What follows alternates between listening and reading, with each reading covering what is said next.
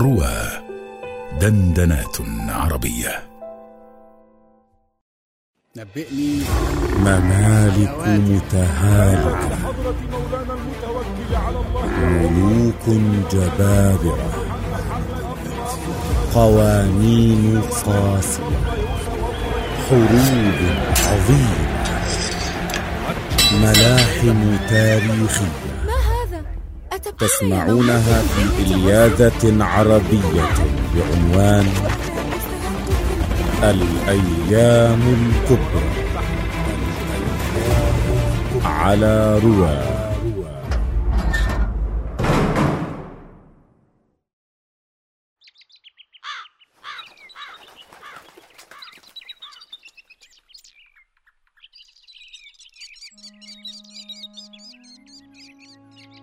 وقد بر بشر بن أبي خازم بقسمه فمدح أوس بن حارثة في خمس قصائد وزاد عليها. وأجمل ما في القصة أن العرب حفظوا قصائد المدح ونسوا الهجاء تماما كما قالت سعدى أتعلم أنني قد سمعت هذه القصة من قبل؟ ربما قصها علي أحد أو قرأتها في مكان ما؟ لكنك بشكل غامض. تجعلني أشعر أنني عشت هذه القصص من قبل. شرف عظيم أن يعجب أسلوبي مولاي. هذا الكتاب الذي تروي منه قصصك سيكون ذا شأن. ويبدو لي أنك عكفت على كتابته منذ وقت طويل. فلماذا لم أسمع عنه قبل الآن؟ عندما أنهيته أردت أن تراه اولا يا مولاي. لو أعجبك تشرفني بضمه إلى مكتبة طليطلة. سأبعث به إلى الديوان لينسخوه. أردت فقط أن أنهي كل ما فيه اولا يا مولاي إلا إذا كان مولاي قد ضجر مني. لا أبدا ليكن. هات ما عندك. أخبرني ما حكايتك التالية؟ قد فرغنا من ذكر المناذره والآن أحدثك بذكر كهلان بن سبأ. كان رجلا كريما تتحدث القصص عن كرمه ونبله وقوته وحكمته. من صلبه خرجت قبائل سبأ كلها عدا حمير. أذكر لك منها يا مولاي الأوس والخزرج. حدثني عن نسبهم. هما الأوس والخزرج بن حارث ابن عمرو ابن عامر ابن حارثة الغطريف ابن امرئ القيس ابن ثعلبة بن مازن ابن دراء بن نبت ابن الغوث بن كهلان بن سبأ ابن يشجب بن يعرب بن قحطان. آه كلهم لقحطان إذا نعم. ستذكر لي حروبهم في الجاهلية أليس كذلك؟ بالطبع لكنني لن أبدأ من يثرب بل من اليمن حيث نشأت حضارة عظيمة قبل ميلاد المسيح بألفي عام واستمرت بعد ميلاده بخمسمائة عام لكن كما هو الحال مع أي حضارة عظيمة يصير الأبناء مترفين ويألفون النعمة ويجحدونها. عندها سقطت مملكة سبأ وكاد شعبها ينقرض مع سقوطها. نعم لقد ذكرت القصة في القرآن قصة سيل العرم. سيل العرم كان القشة الأخيرة يا مولاي لكنه لم يكن كل شيء.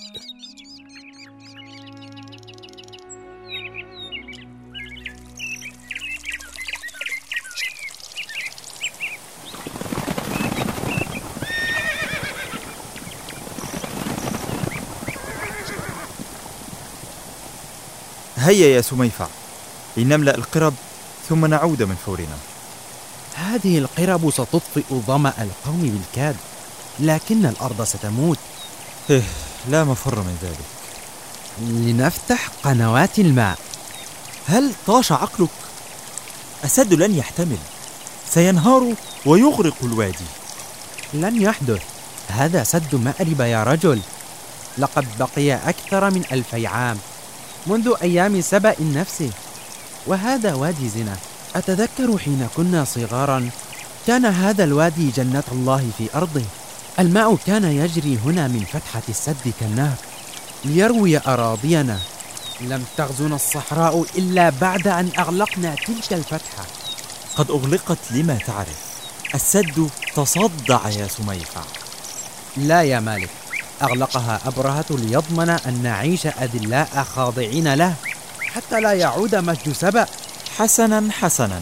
أعدك أن نقضي بقية النهار نتكلم في هذا. دعنا أولا نملأ القرب ثم نعود. لن نحتاج إلى القرب بعد اليوم يا مالك. سميفع انزل انزل من عندك. أترى يا مالك الماء يجري بالحياة عبر هذه الأرض من جديد. أغلق هذه الفرجة وانزل من عندك أيها المأفون. أيها الخوار. لن يحدث شيء فكف عن هذا العويل. ماذا يحدث؟ سميفع انزل الآن. سميفع لا!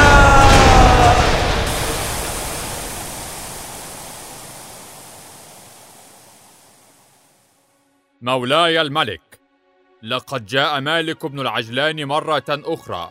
ذلك المأفون لا يكف أبدا. ألم تخبرني أنك ستتولى أمره أيها الكاهن؟ حاولت يا مولاي. لكنه عنيد. أرى أن تلقي به في السجن يا مولاي. بأي تهمة؟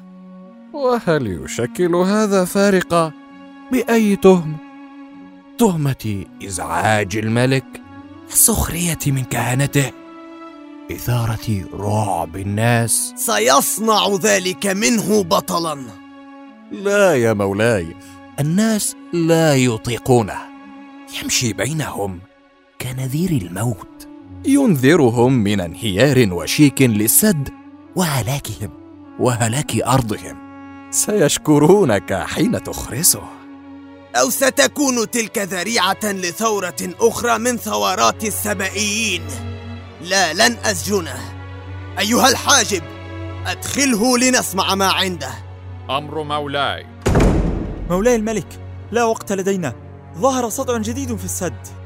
هون عليك يا مالك هون عليك. لا أفقه شيئا مما تقوله. تحدث ببطء. مولاي أقسم لك أن وقتنا يكاد ينفد. سد مأرب لم يعد يتحمل ضغط المياه وقد غلبت على بنيانه التصدعات. هذه التصدعات سطحية ليست عميقة كما تتخيل. ألهذا يسيل الماء منها؟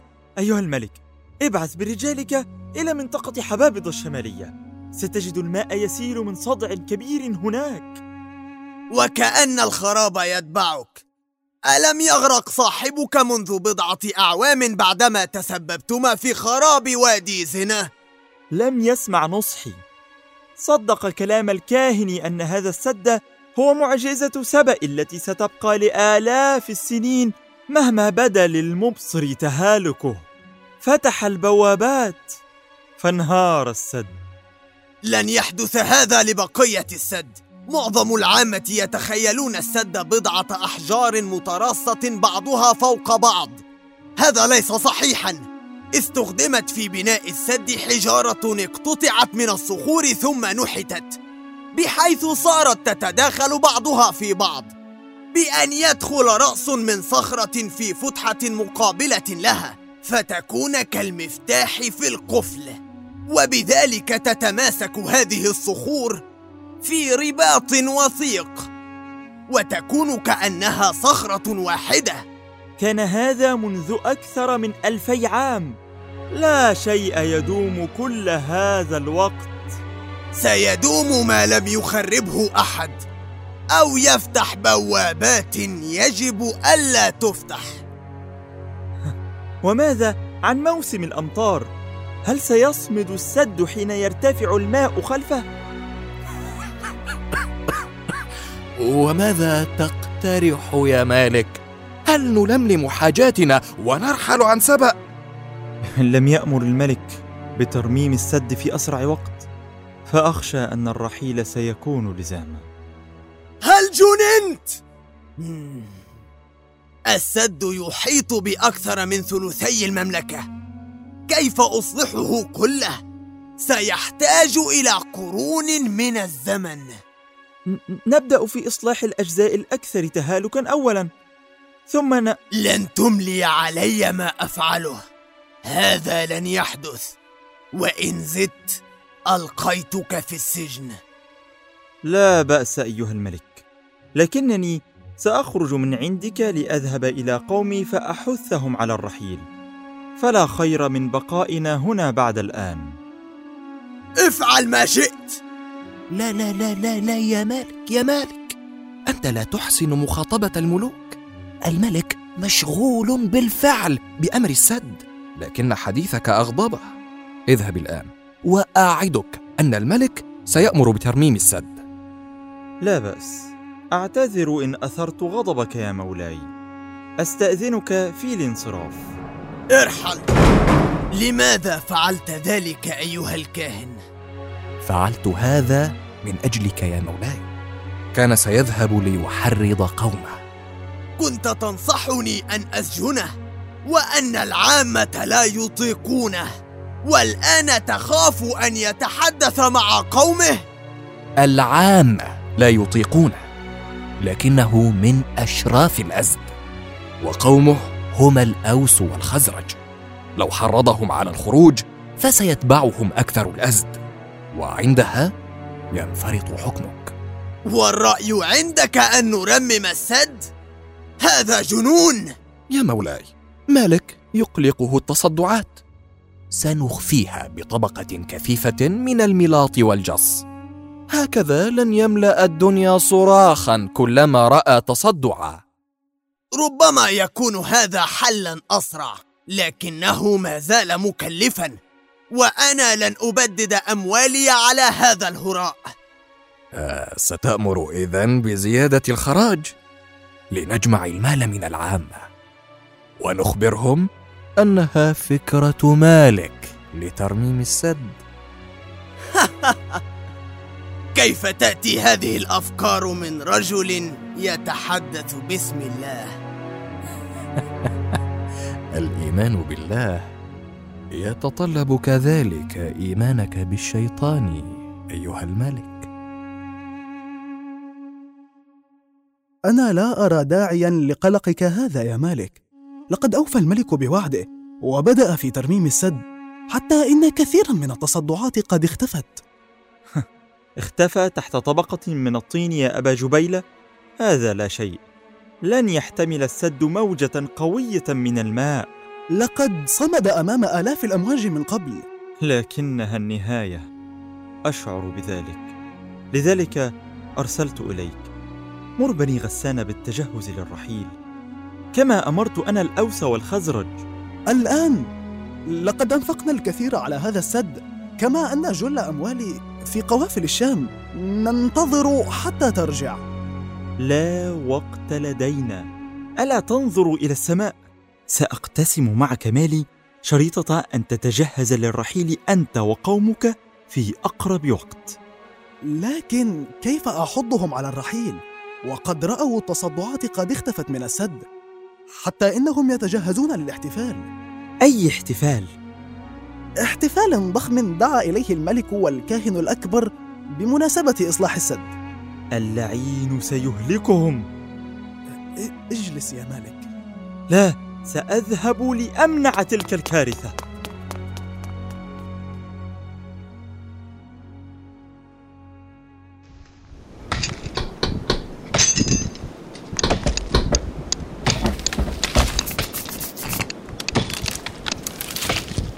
هكذا أيها الكاهن. نكون قد أتممنا هذا الجانب من السد. لكن احترس فالملاط لم يجف بعد. وماذا عن هذا الصدع الذي يسيل منه الماء؟ سنراكم فيه الصخور الصغيرة ثم نملأ الفراغات بالرمال. فإذا توقفت المياه غطيناه بالملاط. حاول أن تنتهي من هذا قبل أن يبدأ الاحتفال. أمر سيدي أسرعوا يا رجال. نريد أن ننتهي من هذا قبل وصول الملك أيها الكاهن حري بك أن تنير بصائر الناس لا أن تضللهم إنه مالك ألا يكف عن غيه؟ كيف يخاطب الكاهن هكذا؟ كيف تجرؤ على مخاطبتي هكذا؟ بل كيف تجرؤ أنت على خداع القوم؟ إنك تعرض حياتهم وحياة أهليهم للخطر بهذا الإصلاح الزائف. وتقيم لهم احتفالا ليصدقوا الكذبة أكثر. أصمت يا مالك. اصمت يا لا مالك شأن لك بنا. لا شأن لك بنا. كثيرا هذا السد لقد كانت فكرتك ماذا؟ تلومونني أنا؟ ألا ترون فعل الملك وكاهنه؟ أرأيت؟ لا أحد يطيق جنونك هذا. ارحل عنا ودعنا لعيدنا. نعم. ارحل عنا هيا بنا. لنرحل عننا يا مالك.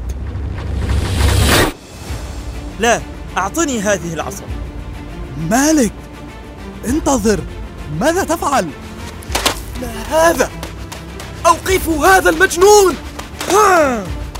أيها البائس! ماذا فعلت؟